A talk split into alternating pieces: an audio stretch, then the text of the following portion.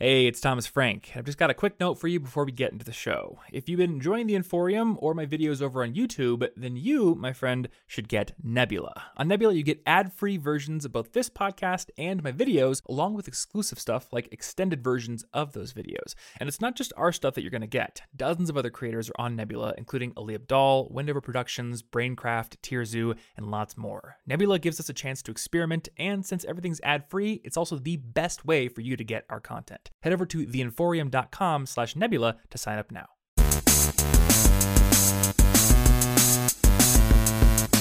Hello, everybody, and welcome to the College Info Geek podcast. My name is Thomas Frank, and this is a show dedicated to making you a more effective student. And if you've been following the show for a while, you know that I write and make videos and podcasts about productivity a lot. But there are people out there who write more and write, honestly, better than I do about this topic. And today I'm talking to one of them. So today on the show, I've got my friend Chris Bailey from A Life of Productivity. And uh, his original name for the project was A Year of Productivity. And the story behind it, which he'll get more into in the episode and the interview, is that uh, he basically graduated college and had these two great job offers, but decided to turn both of them down because he wanted to spend an entire year learning and sharing as much as he could about productivity, about meditation, about mindfulness, and all these topics uh, centered around building better habits and being just a more effective person. So on uh, this episode of the podcast, I bring him on and basically pick his brain to find out what he learned during that year and during the uh, time afterwards. He's since renamed the project to A Life of Productivity, uh, because the initial year is over, and he's continuing to write and post things on his website, and actually is also writing a book, which will be coming out next year sometime. So I'm really stoked to have Chris on the podcast. And if you want to find the show notes to this episode with links to any of the things we talk about or instructions on how to subscribe and review the show, if you're so inclined, you can find those over at C I G podcast dot com. Go down to the episode fifty-nine link and you'll find all that good stuff. So, hey, thanks for being a listener. I don't say that enough, but seriously, thank you so much. And I hope you find this interview and the rest of the show helpful. So let's dive right in.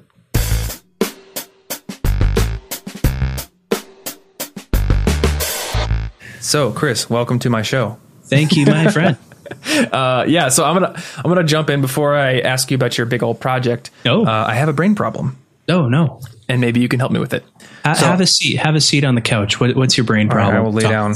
Yeah, uh, just, just yeah, yeah. Just, no, put your feet down. Put your feet down. It's it's okay. We're friends here. But take your shoes off. Yeah, take your shoes off for God's sake. Suede leather. So uh, my problem is that I would love to read lots of books. Yeah. But every time I'm reading a book and then I come across a word I don't know, mm-hmm. I have to stop and look it up. Yeah. Every time. And it makes reading very, very slow. and as yeah. like now I'm I'm Googling, why does it make that sound when you touch a wire with your skin? Yeah, like we were talking about. It rips my focus out. So yes, Mister Productivity Man. Yeah. How do I get that? Like that itch to know the definition of a word out without having to look it up. What, what I do whenever I read, uh, whether it's fiction or not fiction, is I have a notepad next to me. No, no cell phone, because that that's a rabbit hole in and of itself. It's a you know a black hole of productivity. I have a notepad whenever I read a book right right next to me, and what I do is you know if I I, I don't run into the word thing that we, we're probably reading different books. I right. I, I like to read um, you know non-academic books, so so they talk uh, you know in less complicated language. But you know I think what you're you're referring to is the Zeigarnik effect. I think that's how you pronounce it, where these open loops kind of grate at you until they're closed. And, and you're more likely to remember, um, you know, the things that you haven't done versus the things that you have done. And so uh, immediately after you come, ac- come across one of these words, it creates this open loop in your head that sucks up more attention than the book is sucking up. And so what happens when you put that in the notepad is you kind of close the loop temporarily, because you know when you finish reading, you're going to do something with the thoughts that you captured. Um, you know, that it's actually one of the, the tenets behind David Allen's whole Getting Things Done system, that the more thoughts that you externalize from your head into some sort of system that you trust, the more uh, attentional bandwidth that you have to get through every day. And so you don't suddenly, you're not, you know, reading a book and then you think, holy shit, I have to get cat food. You're reading that book with more attentional space and letting those ideas kind of wash over you. So I, I think, yeah, just simply capturing the thoughts and knowing that you're going to do something about them later is one of the best things you can do for that. Okay, cool. Does yeah, that make sense? It does. And it's funny, like, I don't know why I didn't think to do that, because I tell people when they do Pomodoro sessions to like keep a piece of paper next to them and write down things that distract them. Yeah. But I hadn't thought of like, I should write down the words I don't know and then come back to them later. I just immediately pull my phone out and then I'm, I've gotten to the point where I need a dictionary app on my home screen. So, and uh, yeah, I think if I just kept my phone away from me, then yeah. I would be forced to just write it down. And that would oh, be, dude, whenever I read, my phone's in the other room and I'm totally disconnected. Same, same with when I write.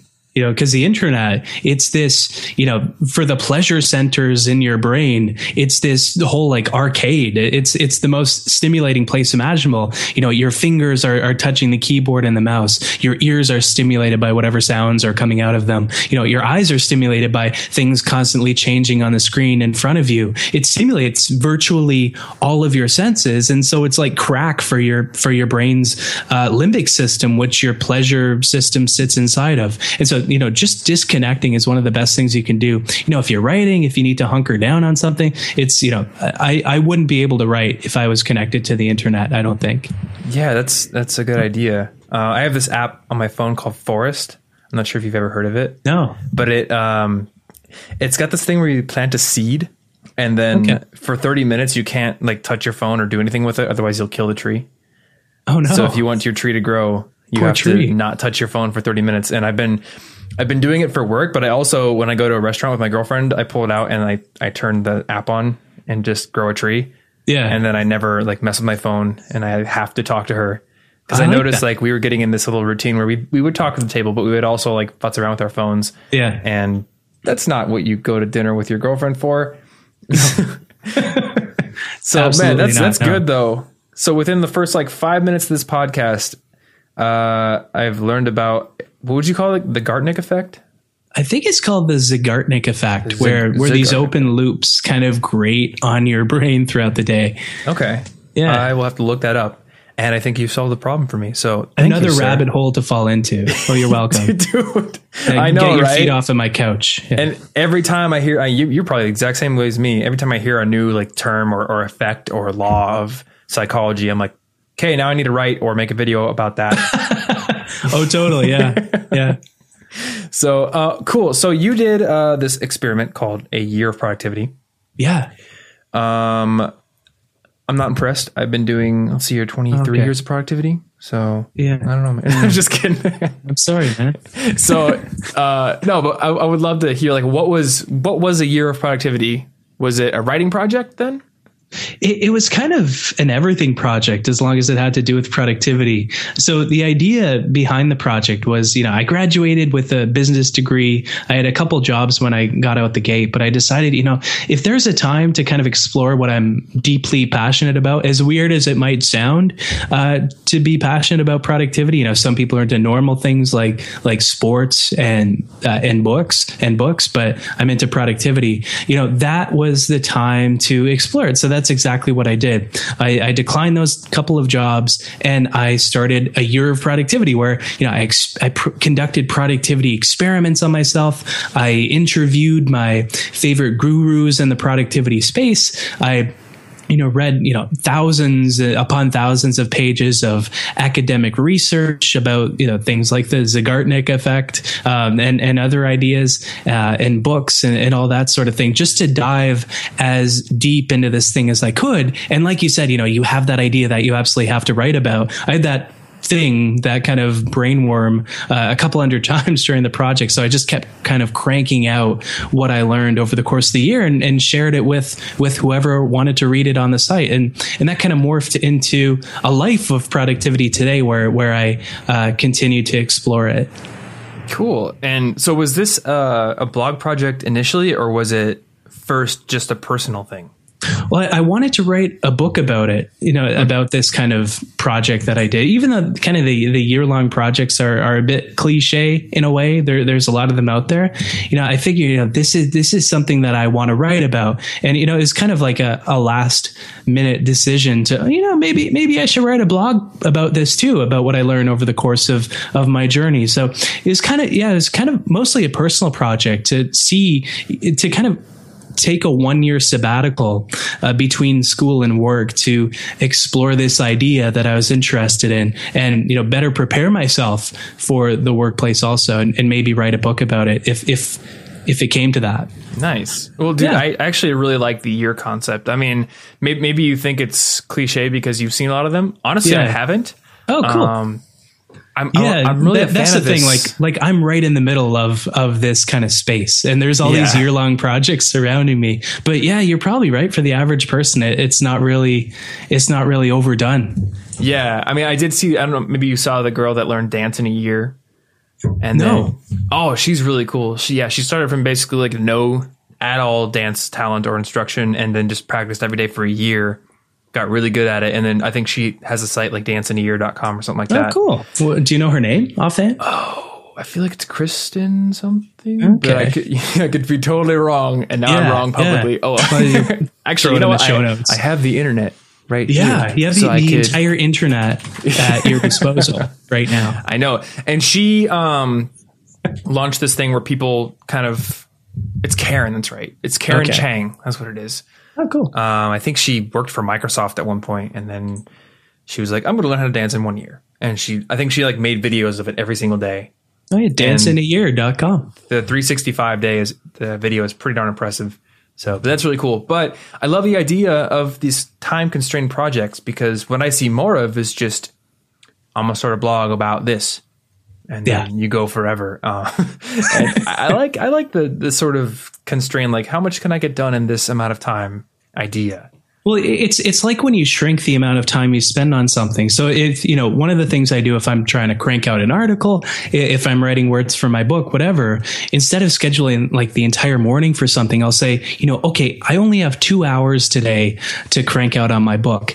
And what that does is that kind of, by shrinking the amount of time you spend on something, you force yourself, I think, to expend more energy over that shorter distance of time and focus more on whatever it is that you're doing, so you can get it done better and faster and dive deeper into it. That, that's kind of the idea behind the year-long projects too. You know, instead of saying, okay, I'm going to write a, a blog about productivity, just kind of generally speaking, that'll probably die off in a few weeks once you become interested in something else. But when it's kind of this, this deep-rooted thing that you care about on a deeper level, and when it's limited, When when you set natural limits for what you're going to experiment with and explore, I think that forces you to do a, a much better job of it. You know, I, I never would have written two hundred articles in a year if if I had done a part-time job when I was doing it and kind of did this half-assed and kind of, you know, explored this half-time.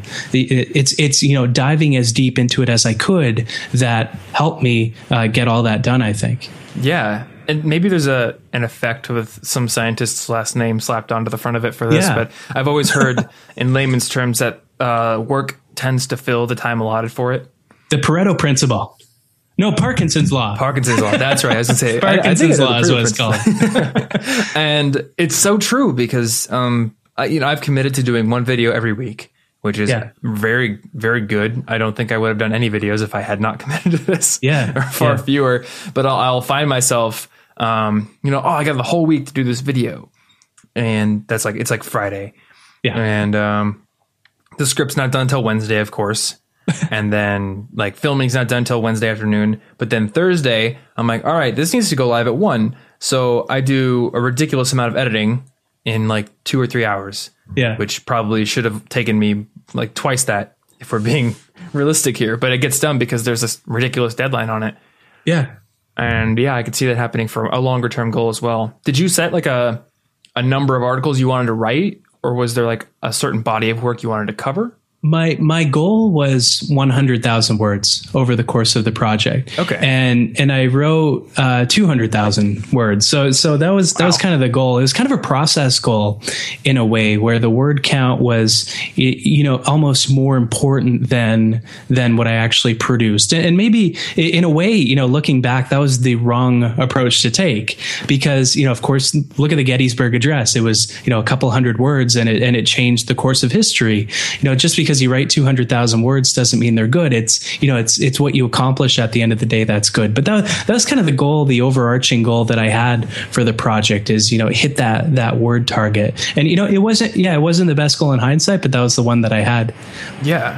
You know, I've noticed that, I don't know, at least I do. I tend to think this a lot where I'll look back at some accomplishment of mine and then I'll say, okay, I can see now this wasn't the optimal way to go about this. Yeah. Or this wasn't the right way to like set the goal. But on the flip side of that, would I have actually gotten that thing done had I set the goal in the optimal way I thought would work better? Yeah. Or was that like, or was what I did, you know, was that what I actually needed to do to get it done for me? Yeah. What I found with productivity is when you align it to what you actually want to accomplish, I find that to be the most motivating thing. Mm-hmm. And so instead of, you know, right now I'm writing a book about everything that I learned over the course of the project. Uh, but instead of saying, okay, I'm going to write two thousand words today, I'll say, okay, I'm going to finish this chapter on turning down the distractions around you. And, you know, that, that kind of goal has these handles that you can grip onto instead of being this, this process goal that you have to, you know, produce a certain number of words. You produce something that you're proud of. And so, you know, that, that's much more. Process goals have their time and a place. If you make a goal, a goal, I don't box, but if, if you make a goal to win a boxing match, that doesn't really have handles that you can grip onto and kind of run with. But mm-hmm. if you make a goal, that's a process goal to, you know, keep your hands up throughout an entire boxing match. I know nothing about boxing, so this might not be a good that, that example. That is a good thing to do. Yeah, keep keep your hands up for an entire boxing match and, and never put them down. That that's a goal that's grippable that you can actually grab onto and move forward with. Yeah. So, so they have enough. A time and a place. You know, the reason that video games are so stimulating is you have basically one goal after another in rapid su- succession. Yeah. Whereas, you know, the work that you do, it, it's not as stimulating, even though it might be more meaningful in the longer run, as opposed to playing Let It Goat on your iPhone. You know, it's it's much more. It's a great game, by the way. But but uh, you know that that's why video games are so addictive and so motivating and so powerful. Is they have these kind of sub goals underneath the the goal of having fun, whereas work isn't necessarily like that. Yeah, and I actually just got done talking with the team over at Habit R P G about oh, cool. all these little uh, elements from video games that they built into the app because video oh, games man. are amazing habit building devices. Yeah. There's all this like, I don't know, maybe not research, but just tried and true tricks of the trade. Oh, there's definitely research behind it. Yeah. It's a lot of alliteration. Yeah, that just goes into it to keep people, you know, playing more and playing for hours on end. Like, why would I spend hours trying to catch a rare Pokemon unless there was something right done in the design of that game? Yeah. I saw you post a picture the other day about Pokemon Red. Are you I going probably back? Did. Yeah. Um, Are you playing? I, I like, I actually bought a copy of it. Like uh, a new copy? Not a new, new copy. I bought a okay. used copy. It was like thirty bucks or something like that. Um, oh, wow. But it's sitting over there. Actually, I only bought it because then I would like not feel bad about playing the emulator. I have actually ruined myself on Pokemon because I played the emulated version and I found a setting where you can make the speed of the game faster. Oh, no. And then there's a button that says run as fast as your computer will let it, uh, which okay. essentially for that old of a game, which came out in nineteen ninety-six or seven, you can essentially Very teleport fast. everywhere. And however fast you can click the button is how fast the, the messages will flash by. Yeah. So I was able to beat the game in about two hours. Oh my God. While stuck in the Dallas airport. Well, and so so much of that game is walking. It is. Walking from what, like when you get the bicycle, it's like, holy shit, I can travel ten times as fast. Yes. That's yeah, why I never bicycle. played WoW, because um, people were like, yeah, you can get a mount, but you got to wait till level twenty. And I'm like, I'm not going to go through twenty so. levels of this walking halfway across the world to kill like a boar or something. No, it's not going to happen. um, Actually, for me, the, the most frustrating part, because I, I actually got X when it came out and tried to play it on my D S. Uh, the most frustrating part is like the messages that flash during battles and stuff. They don't go fast enough that you can't just like click through them as fast as you want. You have to wait for the text. to scroll to, by, and I'm just like, yeah. come on. yeah, it's so I have ruined myself. Um, but there's definitely stuff they're doing right with the design of those games. And I just went on a tangent, and I forgot what I was talking about. That's quite the tangent. Wow. Poca, that is like a nostalgia tangent. It is a nostalgia tangent. Wow. I'm going to have to figure uh, or look up that game you mentioned. What is it called? Let It Goat? Let It Goat. Yeah, Dude. it's it's riddled with ads, but it's very addictive. I think uh, version two point oh of, of my book needs to mention that somewhere. I've already got a few goat puns in there and oh, goat man. jokes. And this would fit right in. It would fit right in. Yeah. I have a picture of a goat on the cover, or at least a goat icon. I figured it would be really easy to start the book if I had to explain why there was a goat icon on the cover. So oh, that's easy to write. I put it yeah. there, and then I had to, that was the way I started the book. Like, why is there a goat icon here? Well, because wow. it made it easy to start. Let me explain, kids. and yeah, so, oh, so what I was going to say is, I think for writing a book, at least for me, the process-based goal was useful. Yeah. Because I am a perfectionist. Okay. And when I set the goal of like, I need to be satisfied with a chapter on procrastination or on taking notes or something, that isn't something I can tend to get done in a day because mm. I get hung up on the perfectionism. So for me, it was actually very useful to have a habit that just said five hundred words a day, no matter what, even if it's crap, even if like half of it is me typing, I hate my life, I don't yeah. want to be an author anymore. Well, that that's what most of my writing is. That, that's what my book is going to be about. It's a, it's like, it's like, it's like a Bart Simpson chalkboard. There you go. Yeah. yeah. I, I'm now going to buy it just to make sure that's in there. And if it's not, I, I will just read it anyway. Yeah. But yeah, because then I, you know, I had this, it's like, it's half there already. So then, like you said, once the once the word count's there, you can, I guess, go back and use those handled goal-based like or end product-based goals to say, okay, now I've got ten thousand words to work with. I'm going to pare that down to be three good chapters. Yeah. yeah. And at that point, and, and it's, that, that varies depending on the person, I think, and, and the personality of the person. So some people are, you know, really into efficiency. That's something they value. And so, you know, pairing something, setting a goal of paring something down to X number of words, this kind of process sub goal might work better than, you know, create a really good chapter like it, like it will with me. So it really does. I think it, you know, kind of cuts to the values of, you know, whatever you actually care about on a deeper level. Whenever anybody mentions value, Values, by the way, I kind of tune out, or kind of like my brain shuts off a, a certain part of it, because, you know, you hear talk about values so often, but they're they're behind pretty much everything that you do. The the reason I started the Year of Productivity project and did all these experiments and all this research, you know, just setting a sub goal wouldn't be enough to to get myself through that project. I would hate myself by the fiftieth article, let alone the two hundredth. But because it's aligned to so many things I value, like science, like efficiency, like accomplishment, like self-development, like like all these things that, that I ignored in the past and thought values, bleh. Mm-hmm. uh, you, you know, I, I think that makes me care about it on this deeper level. And so I'm able to connect with what I do. And that's true for the goals that people set as well. You know, if you care about, you know, helping other people out more than you do about your ego, for an example, um, you know, making a goal for the day of creating the most helpful chapter that you possibly could would accommodate what you actually value. And so, you know, values are something that that I'm kind of getting turned on to a bit more and more and more as I go through not only writing this book, but just kind of living in general, doing this. Not not soul searching necessarily, because I don't think you do. You need to do that much soul searching to figure out what you value, but just actually, you know, thinking about if you actually care about the things that are on your to-do list or your impossible list or, or whatever list you have, or however you capture these things, whether it's a notebook or whatever, you know, actually thinking about whether you value what you're trying to accomplish is one of the best ways to actually accomplish more. Yeah. And I, I totally get that. It, it's one of those topics that can be very easy to sort of let your brain shut off when it's mentioned. But yeah, um, for me, you know, I started really thinking about my own values when I started dabbling in reading on like A I research. Okay. Because, you know, in A I, they're trying to design like some sort of independent agent, and everything that underlies the utility function of an A I is, is it's what it values, you know, what is that, mm. what is that sort of like different sort of agent going to value in yeah. terms of what we value? Yeah. And then you got to think, like, what do we value? so uh, yeah. I started thinking a lot more about what I valued and trying to be deliberate about that. And you're right. It, it does. It does end up clarifying what you're doing and why you're doing it, I think. And, and make you more motivated to actually do it. When when you kind of step back and look at your list and the projects that you're working on and the, the things on your accomplishment list and think, you know, actually, I really, really do care about a lot of these things. Um, you know, maybe not all of them, but I can see the value in the ones I don't care about, and the ones I do care about, you know, I'm the most motivated because of them.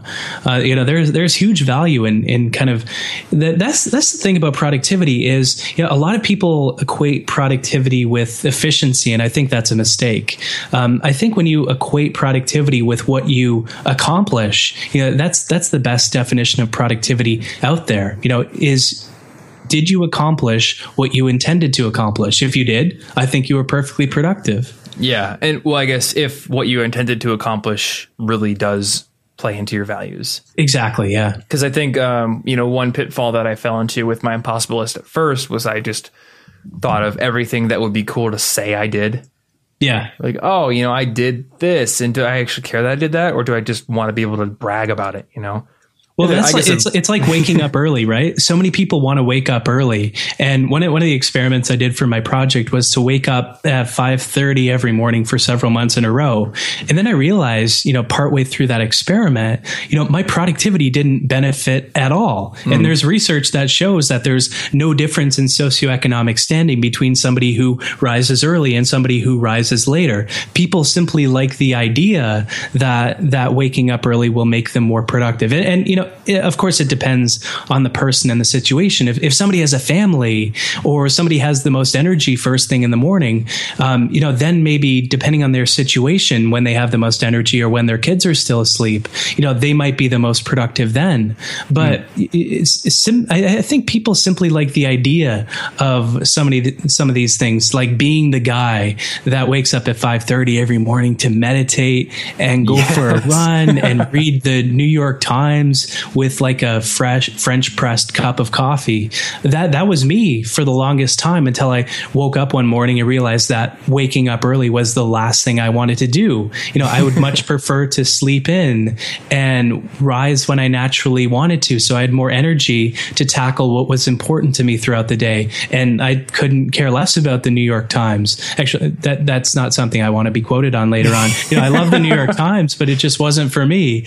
Yeah. So, you know, figuring out whether you like the idea of accomplishing something or whether you actually care, whether you actually give a shit about it on a deep level is, I think, you know, taking that step back is so crucial to, to not only working more deliberately, but also living more deliberately. That's one of the things I found by, w- with my project is, you know, productivity is almost the same thing as deliberateness. The more deliberate mm. you are about things, the more productive you are almost always. Um, you know, there, there's a certain line that, you know, will make you less productive. Like t- take a monk, for an example, they take an hour to do, to do anything, to drink a cup of tea. And they're the most deliberate men and women on the planet. Uh, so maybe, maybe not that deliberate, but, you know, probably more deliberate than surfing your smartphone on autopilot or staying constantly connected to the internet when you're writing and falling down rabbit holes of Pokemon games and Zeigarnik Effect Wikipedia articles all the time. You know, kind of, kind of taking that, creating that space and stepping back to to do things more deliberately, I think is one of the most productive things that you can do. Yeah, I think it's, you know, introspection is really valuable. And as you get a little bit older, it just, I don't know, you do it more and you start to find out what you what it is you do value and what you should be deliberate about. Yeah. As a student, it was almost like I am in a video game right now and there is some overarching power that it says to do these things and I yeah. will do them because it said to. Yeah. And because my resume will be awesome. And there's all this fear that authority figures will want me to do this and this and this. And then as you get older, it's like, well, those aren't actually going to make me happy. Yeah. I think there's some outside influence that has convinced me that I need to do it, but I don't think I'm actually going to care.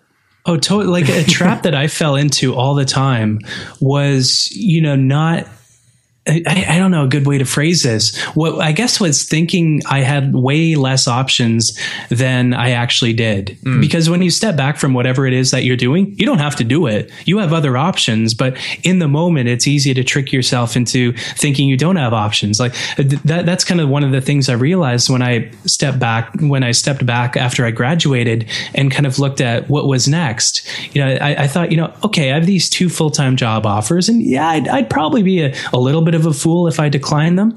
Uh, but, you know, maybe, maybe it would be worth crunching the numbers a little bit and, and figuring out whether this is something that would be A, valuable for me in the future, and B, to get back to the values, meaningful for me in the future. And I realized that, you know, it would be both. It, it would yeah. produce this incredible return. Like here we are talking right now, and that, that wouldn't have been possible if I didn't decline those two jobs. I'd be working at, at some big company somewhere. And, and so I think we we we trick ourselves into thinking we only have a few options, like whether it's staying together with your partner, or you know, something as simple as that, or you know, buying a house, or what apartment to get, or whatever decision that you're making. When you step back from it, I, you pretty much always have more options than you trick yourself into thinking you do, including, you know, attending college in the first place. It's something as yeah. simple as that, just saying no to certain commitments and certain friendships that aren't really bringing you any meaning in your life. You know, you have more options than, than you think you do. Yeah, it's true. Um, and we tend to think that like everything is riding on this one thing sometimes. Oh, yeah. Do you totally listen to, uh, do you listen to other podcasts at all? Yeah, I do. Do you listen to Hardcore History with Dan I Carlin? do not. I do uh, not. You should. He's it's good. Uh, I will. I will. I will take myself down a notch because his show is unequivocally better than mine, and probably oh, the wow. best podcast out there that I've. It's very different. It's he basically does audiobooks in podcast form. Oh wow! Like every well, episode w- is whenever four you hours think long. Your podcast is the best podcast out there, it's probably not. That's probably true. Yeah, yeah. I think when if you ever think that you're the best at anything, you, you probably are not, unless you I don't know. have like the world record for deadlifting or something, then maybe yeah. you can say unequivocally either you're wrong or you're a huge douchebag. One of the exactly. T- but especially for creative things, like you, you are not the best ever. No. Um, you can let other people say you are, but if you say you are, then you're probably not. Uh, yeah. But I, I will probably say that Dan Carlin is one of the best podcasters out there, and he has a, like a mini show, which means it's two hours instead of like twenty about um, the Cold War. And I guess like all these ideas that fluctuated around with the Red Scare and everything. But one point that he makes is that people who are living through history do not have the the luxury of looking back on it in hindsight. And it is almost like we are watching a football game that was taped and we already know what the outcome was. And yeah. the people at the time are they have bet their entire life savings and the bookies will be coming after them and they're watching it live. And it's I, it's that kind of that rose tinted glasses effect, right? where yeah. where vacations are never perfect when you're on them, but you remember them as perfect. It's kind of the it's kind of the same idea with history, I think. Yes, but also we're able to look back with, I guess, a more impassive uh, look at it. I guess you know lens. Yeah, and we can do that with our own lives too. You know, like you're at this position now, and you could look back two years and say, "Oh, I had ten other options." And I thought everything was riding on that one job opportunity. Yeah. You know, and I could have done X, Y, and Z instead. So, and I think the, the more that you do this and then when you look back and, and review what you've done in the past, the more you realize that maybe certain decisions you're looking at right now are not the only things you have available to you. Yeah, a couple years ago, this is one of my favorite stories. I, I don't share it with too many folks, but uh, my girlfriend and I were falling asleep, and you know, I was trying to make a decision of should I start this project? Should I take one of these jobs? Which one of these jobs should I take? I feel so lost. You know, that's what I was thinking in my head. And she, you know, as I was falling asleep, she just kind of turned to me and said, "You know, you're you're not as lost as you think you are." And I, I think that that advice just kind of struck me that there was a chance that other people felt the same way that I did about the problems that I was facing or the choices that, that I was facing in the first place. So that's, you know, I think that's something to keep in mind too. You know, there, there are more options than you think there are, and having so many options and so many choices probably isn't anything that's unique to you. It's, it's unique to pretty much everybody. Yeah, that's true. And I, I like what you said about other people also feeling lost. I think there's yeah. this, this this tendency to feel like at all times, we are behind of everyone else, maybe. Oh, dude, yeah. Everyone else has it figured out because we can't feel their worry. We can only feel yeah. ours. Uh, I, I have this. I, I have this big book deal right now with Penguin Random House. It's, you know, I think the largest trade publisher on the planet, and it's this huge book deal to write this book for them. And it's incredible. It's it's what the project I would hoped would lead to after I finished it. Uh, you know, I, I had no idea it would be with with this large publisher. But the the first thing I said to myself after I got it was like, dude, you're a fraud. Like there there are people who who work their entire lives, you know, exploring a topic. Who have been working decades, who, you know, I felt like it was handed to me and like I didn't deserve it. And there's this self-talk that goes on in your head all day, um, you know, about pretty much everything. When, when the New York Times interviewed me about my project, when I was invited to do a TEDx talk, when TED interviewed me about my project, you know, this same kind of self-talk suddenly appeared out of nowhere. And I, I like to think I have a pretty good handle on, on the thoughts in my brain. I meditate for half an hour every day, but yet the these thoughts kind of bubbled up out of out of thin air. But there's I, I encountered a study. One of the folks I interviewed for my project, his name is David Allen. He wrote a book called mm-hmm. Getting Things Done. And he he said in the interview, I don't know where this stat came from, but that this science, the brain science shows that eighty percent of your self-talk, this dialogue that you have with yourself throughout the day, is negative. eighty percent, more than fifty. That's that's an insane number, I think, and it's yeah. it's too damn high, as the yeah, rent dude. guy would say. It's you know it's it's this it's and it's this human kind of condition that we all have. We all have, it's called an intra, I think it's called intrapersonal communication. We have this negative dialogue that occurs in our brain, uh, you know, throughout the day, but just simply recognizing it as just being a part of uh, a thinking and breathing human, and that not a sign that you're lost or that you don't have any choices is one of, one of the most productive things you can do. And I, I don't talk about this stuff too much, uh, this kind of stuff too much on my site. I like to take a more kind of practical approach, and when Whenever somebody hears the word self-talk, you know, they kind of tune out. It's kind of like values in a way. Mm. Um, it's kind of hippy-dippy. It has a P R problem. But I think, you know, kind of getting a, a grasp on that is one of the most productive things you can do, because that that's... that that dialogue will prevent you from taking on huge ass goals in the first place. Yeah. And it'll prevent you from bringing your all to your work, because you'll feel like you're a fraud or not good enough. I still feel like a fraud, even though I'm, you know, halfway through writing this book, but I know it's my chance to just write the, the best productivity book that I possibly can that could hopefully entertain and help out a lot of people. And so, you know, kind of getting a, a grasp on that, that intrapersonal uh, communication is a huge thing I think you can do too. Yeah, I totally agree. Um, I have this have you exact, had that? Have you totally, had that? dude. Um, a couple of weeks ago, I got asked to go on national television. I was on Fox Business, and leading up to the interview, the day of and the the week before, uh, there was this voice in the back of my head that was like, cancel it. They're yeah. going to dig up something and tell you you're a fraud, or tell you that like you're doing this wrong and you're terrible and you should never give advice again. Yeah. Even though, or you're going to freeze whoever, up. Yeah. Or you're going to go on T V and you're going to not know what to say. Uh, you're just going to stand there staring into the camera, and you can visualize this stuff too. Like, it's not only a voice, it's images too that come up, and you can see yourself on live T V and the YouTube clips that, that come up after just staring into the camera. Uh, you know, I've, I've had this happen a few times, not, not freezing up, but, but this kind of dialogue that, that occurred before, like speaking stuff, uh, you know, speaking in front of groups of people, going on T V. Yeah, it's I have this it's thing. normal, dude. Um, so that one's not too much of a problem for me. For me, it's always the fear that I'm going to put myself out there and then people are going to like not like it or think that it was bad yeah. or like harmful. Like every time I get a new idea for a YouTube video, the immediate thought is, oh, people already know that.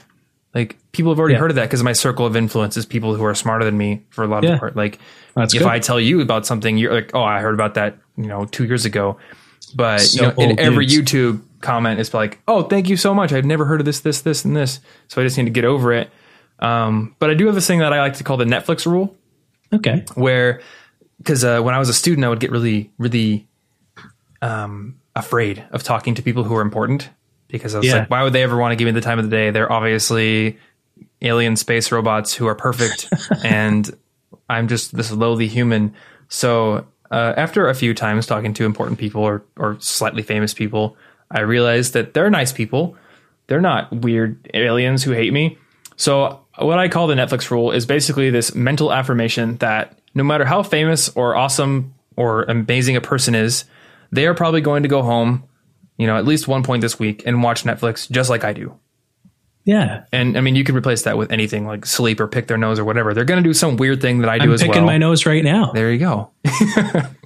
No. So there's no reason for me to get scared and choked up uh, or freeze when I'm talking to them or doing some some very public, scary thing, because the person I'm talking to or all the people that I'm that are watching me, they're all people too. They have their own problems. No matter how famous they are, they go home at night and they yeah. eat the same kind of food and they watch Netflix. Oh, I love know? that rule, man. So that helps massively with the nervousness of doing the performance. I still struggle with the fear that it's going to be received negatively. And I just, I think it, you just kind of have to do it. And I don't know, even after, like, you probably know this yourself, even after years of good feedback and lots of projects published, the fear is still there. Yeah. So it's just something you have to live with. Oh, precisely. Yeah. You know, I, I get, you know, a, a few hundred emails a day from folks, and, you know, there, there's, even though one or two of them might be negative, you know, that's the one that, that I think about mm-hmm. and that I think about as I fall asleep. And that kind of feeds the internal dialogue that I have inside of my head. And it's normal. We, we evolved to survive today because we can perceive threats in our environment. And it's just a, an evolutionary extent or an extension of that. You know, it's simply human nature to have this dialogue and to see these threats and to focus on the negative things sometimes, even, even when that might not necessarily be productive. And just simply recognizing that as part of the human condition is one of, you know, one of the best things you can do. Uh, it's, it's, it's like that limbic system that, that I mentioned earlier on, you know, that, that contains your pleasure center and your fear center. Your limbic system is this emotional part of your brain, and it's millions of years old. It's evolved over millions of years. We share it with reptiles. We share it with animals of all sorts of everything. And we also have, of course, this prefrontal cortex in our brain, and that's the logical part of our brain that that kind of combats that limbic system. So, so when we procrastinate, for an example, you know, your limbic system is fueled up and it says, no, I don't want to do, do this report. I, I want to watch Netflix because that's more stimulating. That's more pleasurable. And then your, your prefrontal cortex is kind of fighting the opposite battle. And it's saying like, no, dude, we have to, we have to write this report. It's due then. This is how we're going to do it. This is my plan to do it. And these two parts of the brain are fighting against each other throughout the day. And they're connected, they're plugged in to one another directly. I, I think from some sort of loop in your brain, I forget what it's called, but, you know, kind of recognizing that that self-talk and the way your brain is structured in the first place, I think can can help you recognize something like procrastination as just, oh, that's my limbic system telling me that I should watch Netflix instead of, you know, writing this report or writing my book or doing this interview or planning for this. And, you know, simply recognizing these things, recognizing the self-talk as being a natural construct of your brain that that's evolved for millions of years, recognizing procrastination as this instinctual part of your brain overpowering the logical part of your brain, and really kind of thinking your way out of procrastination. You know, kind of recognizing the way your brain is built is is I keep saying one of the best things you can do, but it's a pretty good thing you can do for your productivity. Yeah. Yeah, I think, you know, the, the logical part of your brain likes to categorize things and label yeah. things. So if you can give it some like feel for the fire to do that with your own problems, you know, I've noticed that learning about a lot of cognitive biases and, and social problems that ge- people generally have, knowing what those are helps me to identify them when they happen during arguments, oh, yeah. or if somebody's Good. like sad for some reason, I can go, oh, you know, that's what's happening right there. And there's no reason for me to be mad at it. It's a perfectly normal part of oh. life, and I can respond in a better way.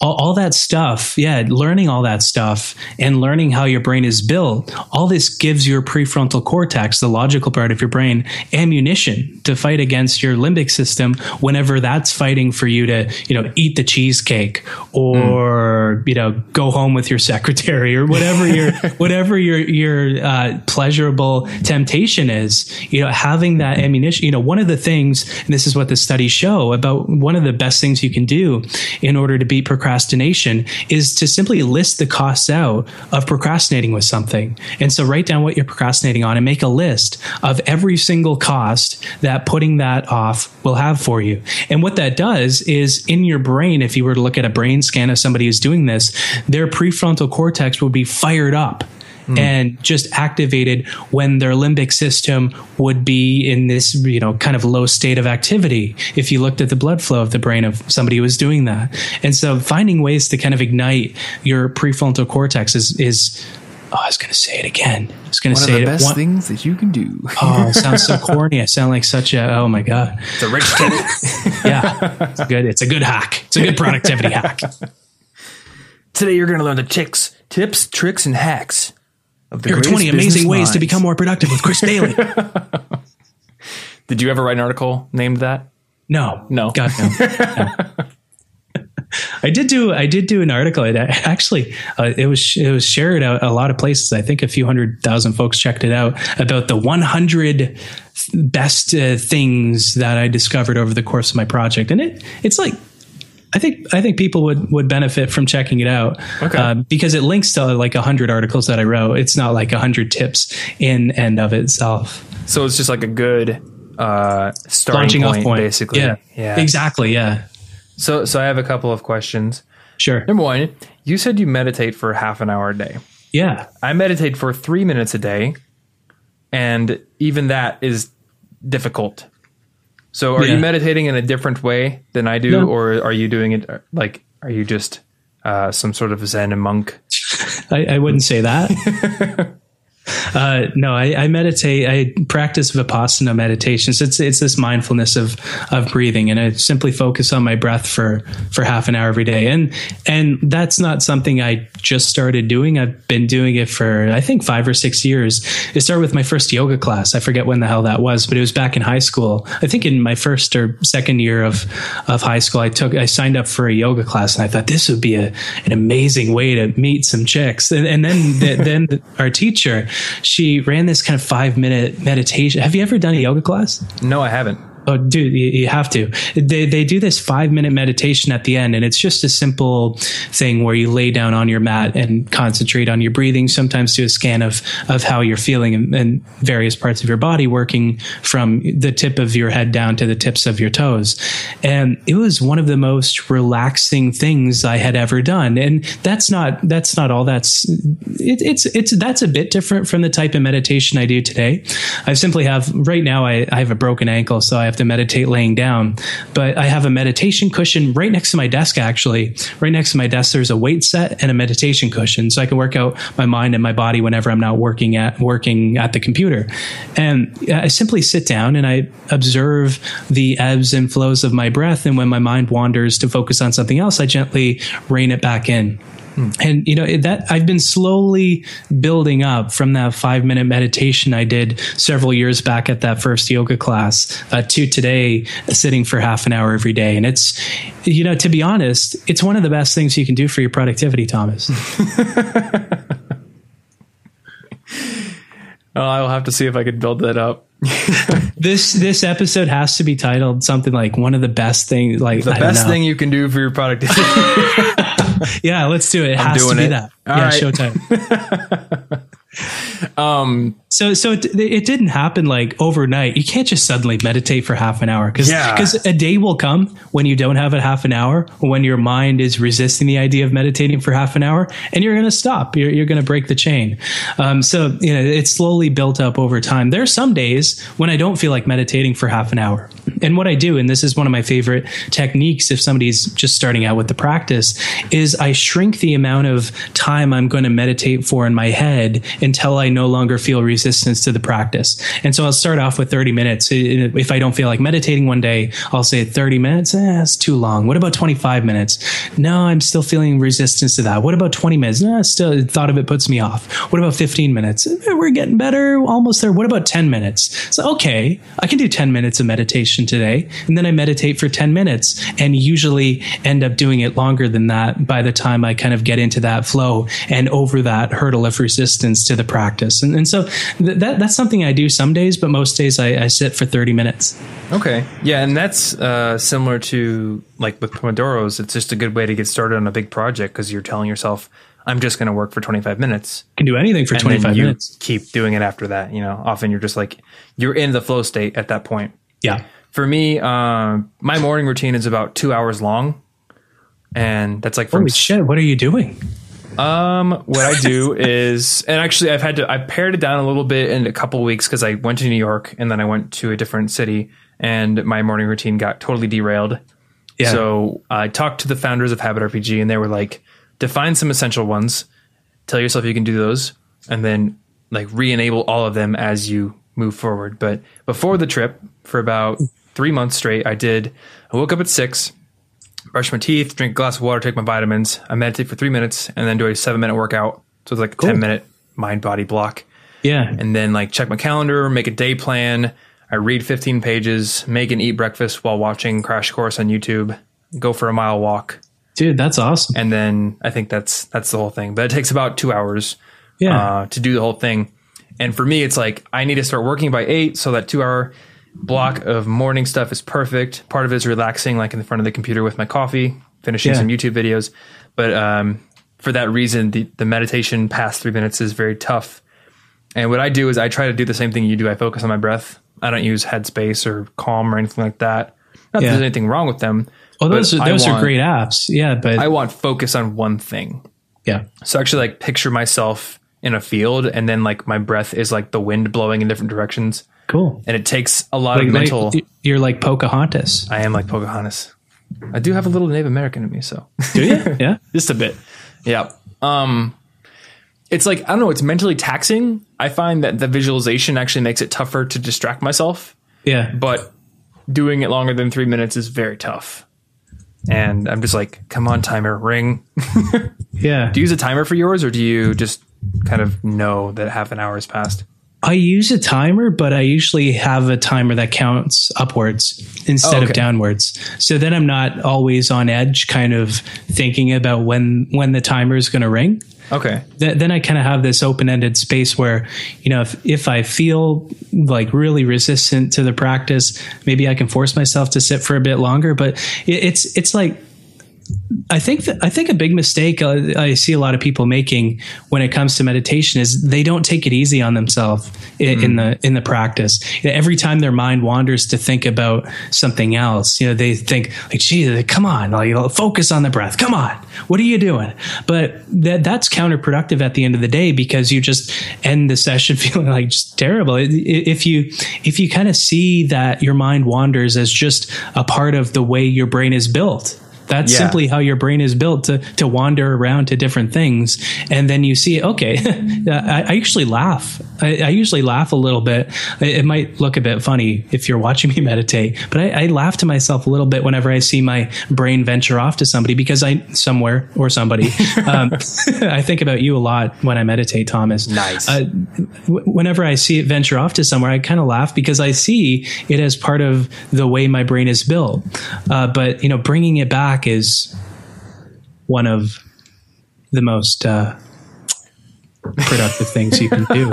And, and, and there's a reason for that. And it goes back to the your prefrontal cortex and your limbic system is, you know, I, I, th- I really think there's this kind of attention muscle in your brain. And I've come across a lot of neuroscience lately that, that backs this up, that every time you bring your attention back to focus on your breath and observe your mind wandering as part of the meditation process, it, it's then, then it becomes fun for one, because mm. you kind of laugh at your the way your brain is structured while you kind of build up your attention muscle. And every time you bring it back, you kind of build your prefrontal cortex up that much more. So it has even kind of more ammunition. Uh, you know, I don't like the word ammunition, but kind of more, more resistance to, to whatever it is that your limbic system wants to throw at you over the course of the day. So it's, it's this way of building up this attention muscle, not only to bring more focus on whatever it is that you're working on when you're not meditating,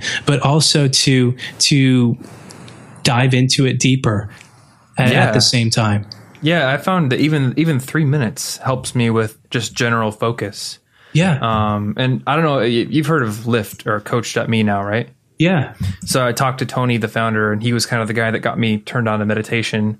Oh, and cool. That's what he told me. He's like, don't worry about the fact that your mind is going to wander, because it will, like, guaranteed. Just worry, just like focus on the act of bringing it back to the focus point yeah. from that wandering point. And that's what you're going to get the benefit from.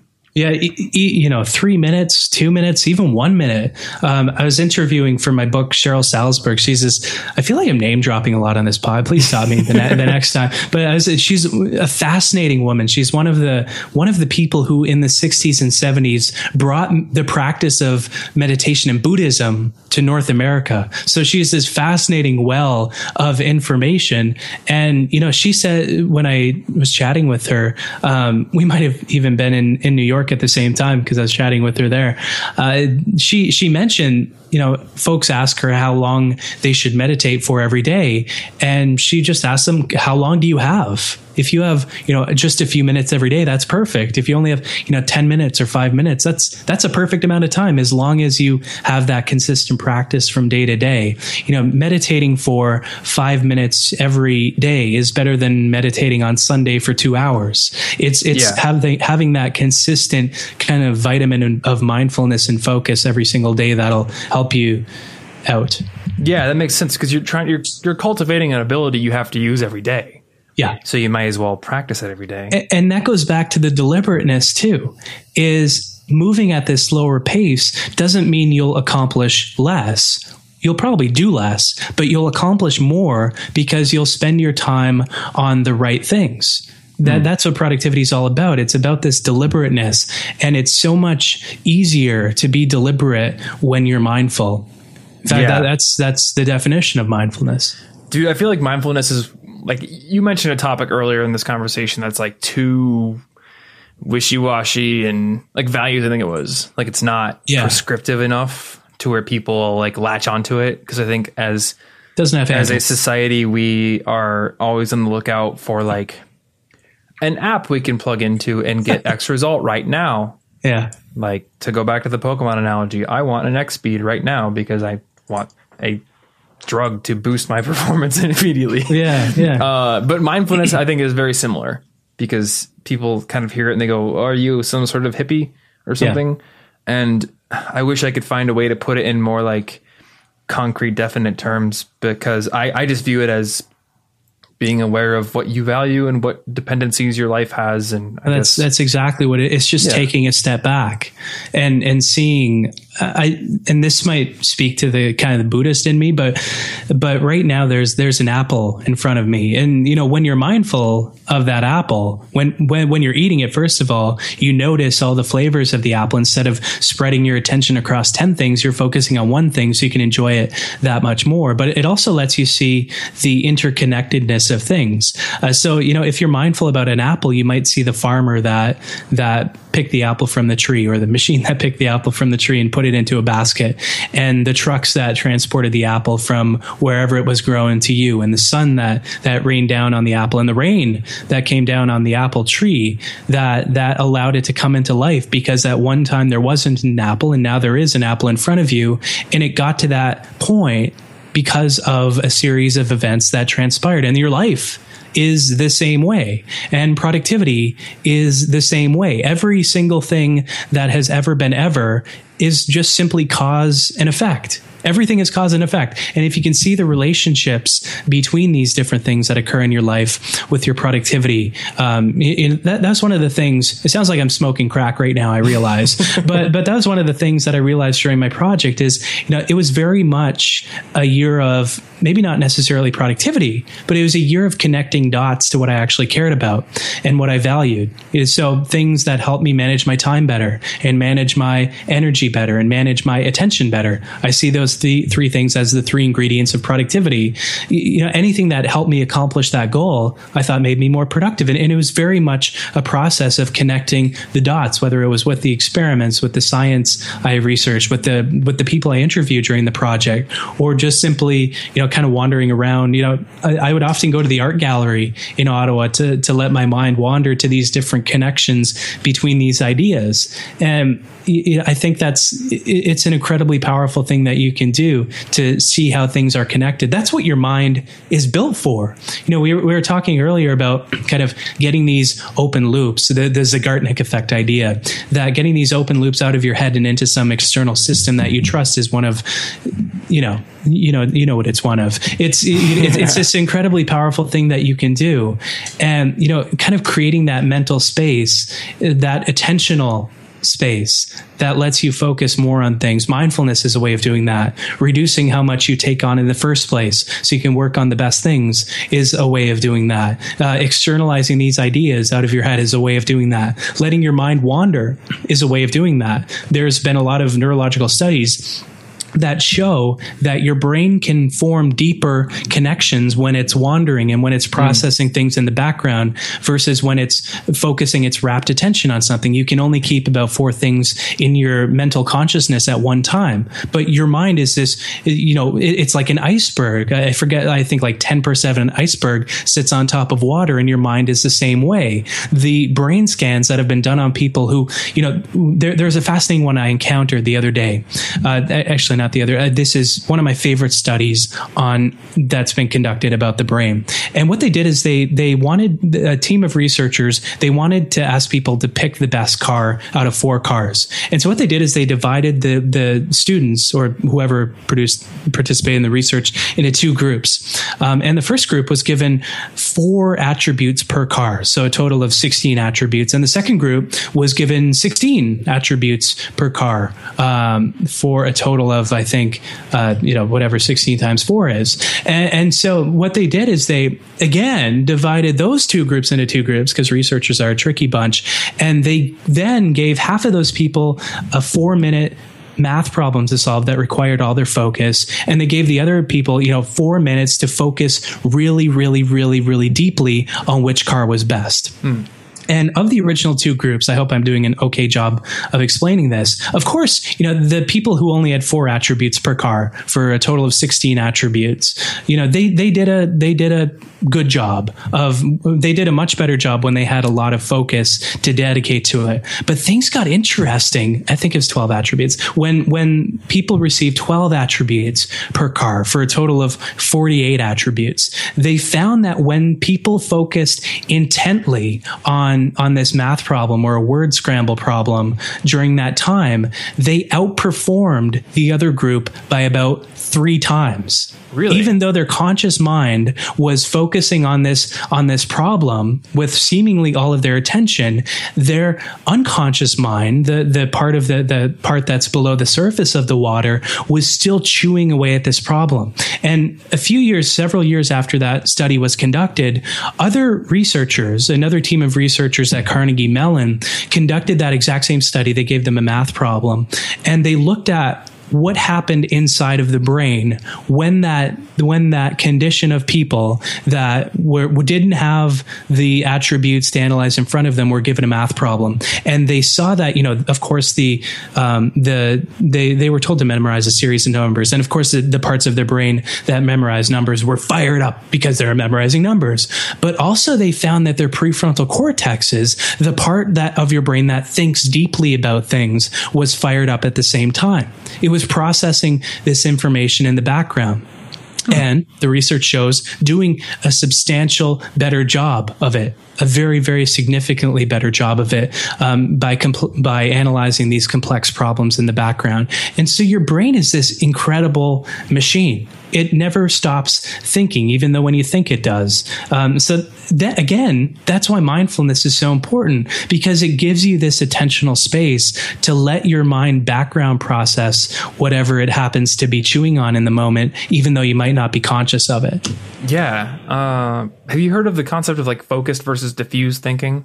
Yeah. I think it was, I, I've read about it in a book. I want to say it was called A Mind for Numbers, and it's about how to learn math, um, which I haven't finished reading yet, but It, it, well, well that, the, the neuroscience behind it, it shows that that your brain has two modes, that it seesaws between throughout the day, and it can't be in both at once. There's the there's the really, you know, focusing on something mode, and there's the mind wandering mode where you're kind of daydreaming. It's also called daydreaming mode. And yeah. you know, the the problem is people spend too much time in the central executive mode, in the mode where they're just always thinking about something. You know, the average person spends, I think I read a stat, four hundred forty-four minutes every day in front of screens. You know, our lives in a certain way, uh, th- at least for a lot of us, including for me, have basically devolved to looking at a series of shiny rectangles of various sizes.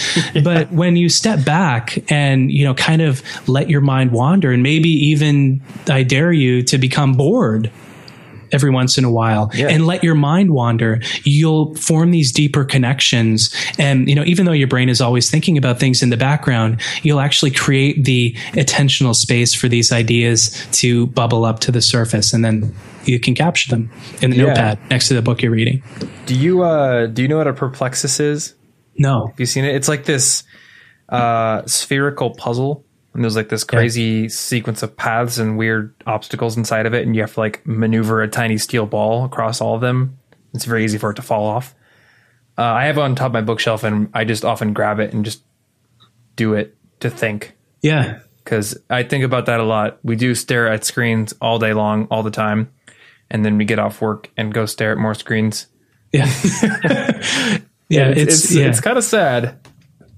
I'm trying you know, to play wh- more whatever whatever things. Your method is, like, as long as I think as long as you flip into that mode, you know, in my project, when I was thinking deep about these productivity ideas and writing about them, uh, when I was preparing for a, the TED talk I was going to give, all these things, you know, I made I carved out the time to put my mind in this mode, in this secondary mode, whether it was, you know, doing a yoga class or or meditating, or, you know, I've heard from a lot of people gardening works really, really well for them. Them, or, you know, knitting. I, I some of my friends, like a lot of them are dudes, they they're taking up knitting because this is it's this kind of weird way of, maybe it's like a hipster thing, unfortunately. Uh the hipsters are, are onto this trend, but but it's this way of of keeping your hands busy while your mind is wandering around to various concepts and ideas and connecting dots. Dude, that that makes sense. When Einstein, for an example, I'm reading a biography on Einstein, when he had a T- uh, tough nut that he was trying to crack, he would play the violin. That was his thing. Whenever he, huh. and you know, it, it, he didn't know it at the time because the science didn't exist yet, but he was letting his mind wander and connect these really, really deep ideas that allowed him to jump from thought experiments to theories that changed science. I wonder if he got that from Conan Doyle. I don't know. I was, because I was about to say, oh, that's where Sherlock got that, or like Sherlock Holmes does that. Yeah. But I think those were written before Einstein was. Yeah, I don't know. Maybe not born, but famous. Yeah. Interesting. So uh, you did the year. Is there anything like radical that you've learned since completing that that has helped you become more productive? It's it's the deliberateness. Okay. I think that that was kind of, you know, when I'm. Excuse me, stepping back from, from the project, you know, when you're kind of inside of it, it's hard to have, have this perspective on, on what it was like, but I'm finding that looking back on it, that, that deliberateness angle, and that's an angle that I'm taking with the book that I'm writing about the project, is, you know, taking that step back to be deliberate about what you want to become more productive on in the first place. is, you know, insanely powerful. Instead, because a lot of people, they say, oh, I'm really into productivity these days, and they download a, a billion different apps and they just kind of dive deeper into their work.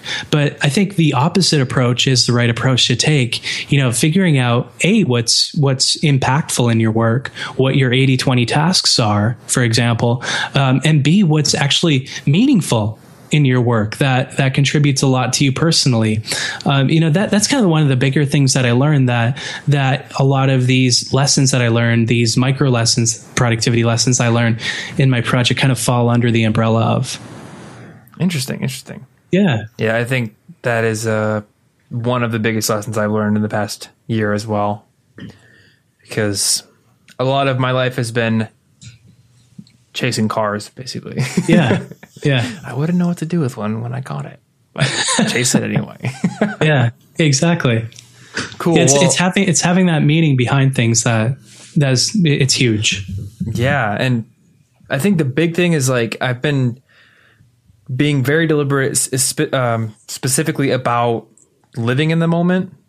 Yeah. Because it's so easy when you're doing the kind of work that we do to, like, discount or to, like, put all the happiness in a future point. And uh, that usually never comes. Once you hit that future point, you make new future points. So yeah. I try and, and to that's, say that, that's a pro- that's a huge trap people fall into with with productivity, especially. Right. But, you know, it's somehow I've found this kind of balance point where I'm always like I f- always find ways to cultivate my happiness, but at the same time, try to find ways to not always be satisfied. And, and mm. I think that's a cool space to be, because you're constantly becoming better, but yeah. you're always happy at the same time. Yeah, I really like that. Really do. One of the biggest, I was always afraid of, like, resting on my laurels and getting complacent, I guess. Yeah. Like, I was afraid that yeah. I would graduate and then just watch T V after work. So oh, man, I, I do yeah. want to be uncomfortable and be striving forward to achieve something at all times. But at the same time, like you said, there's got to be some aspect of your life where you're satisfied and happy and present. And otherwise, it's what's the point? Exactly. Cool. So uh, I think one of the best things that you can do for productivity would be to go and uh, read more of Chris's work. So, hey, man, where can people go to find your work? Oh, man, they can go to a life of productivity dot com.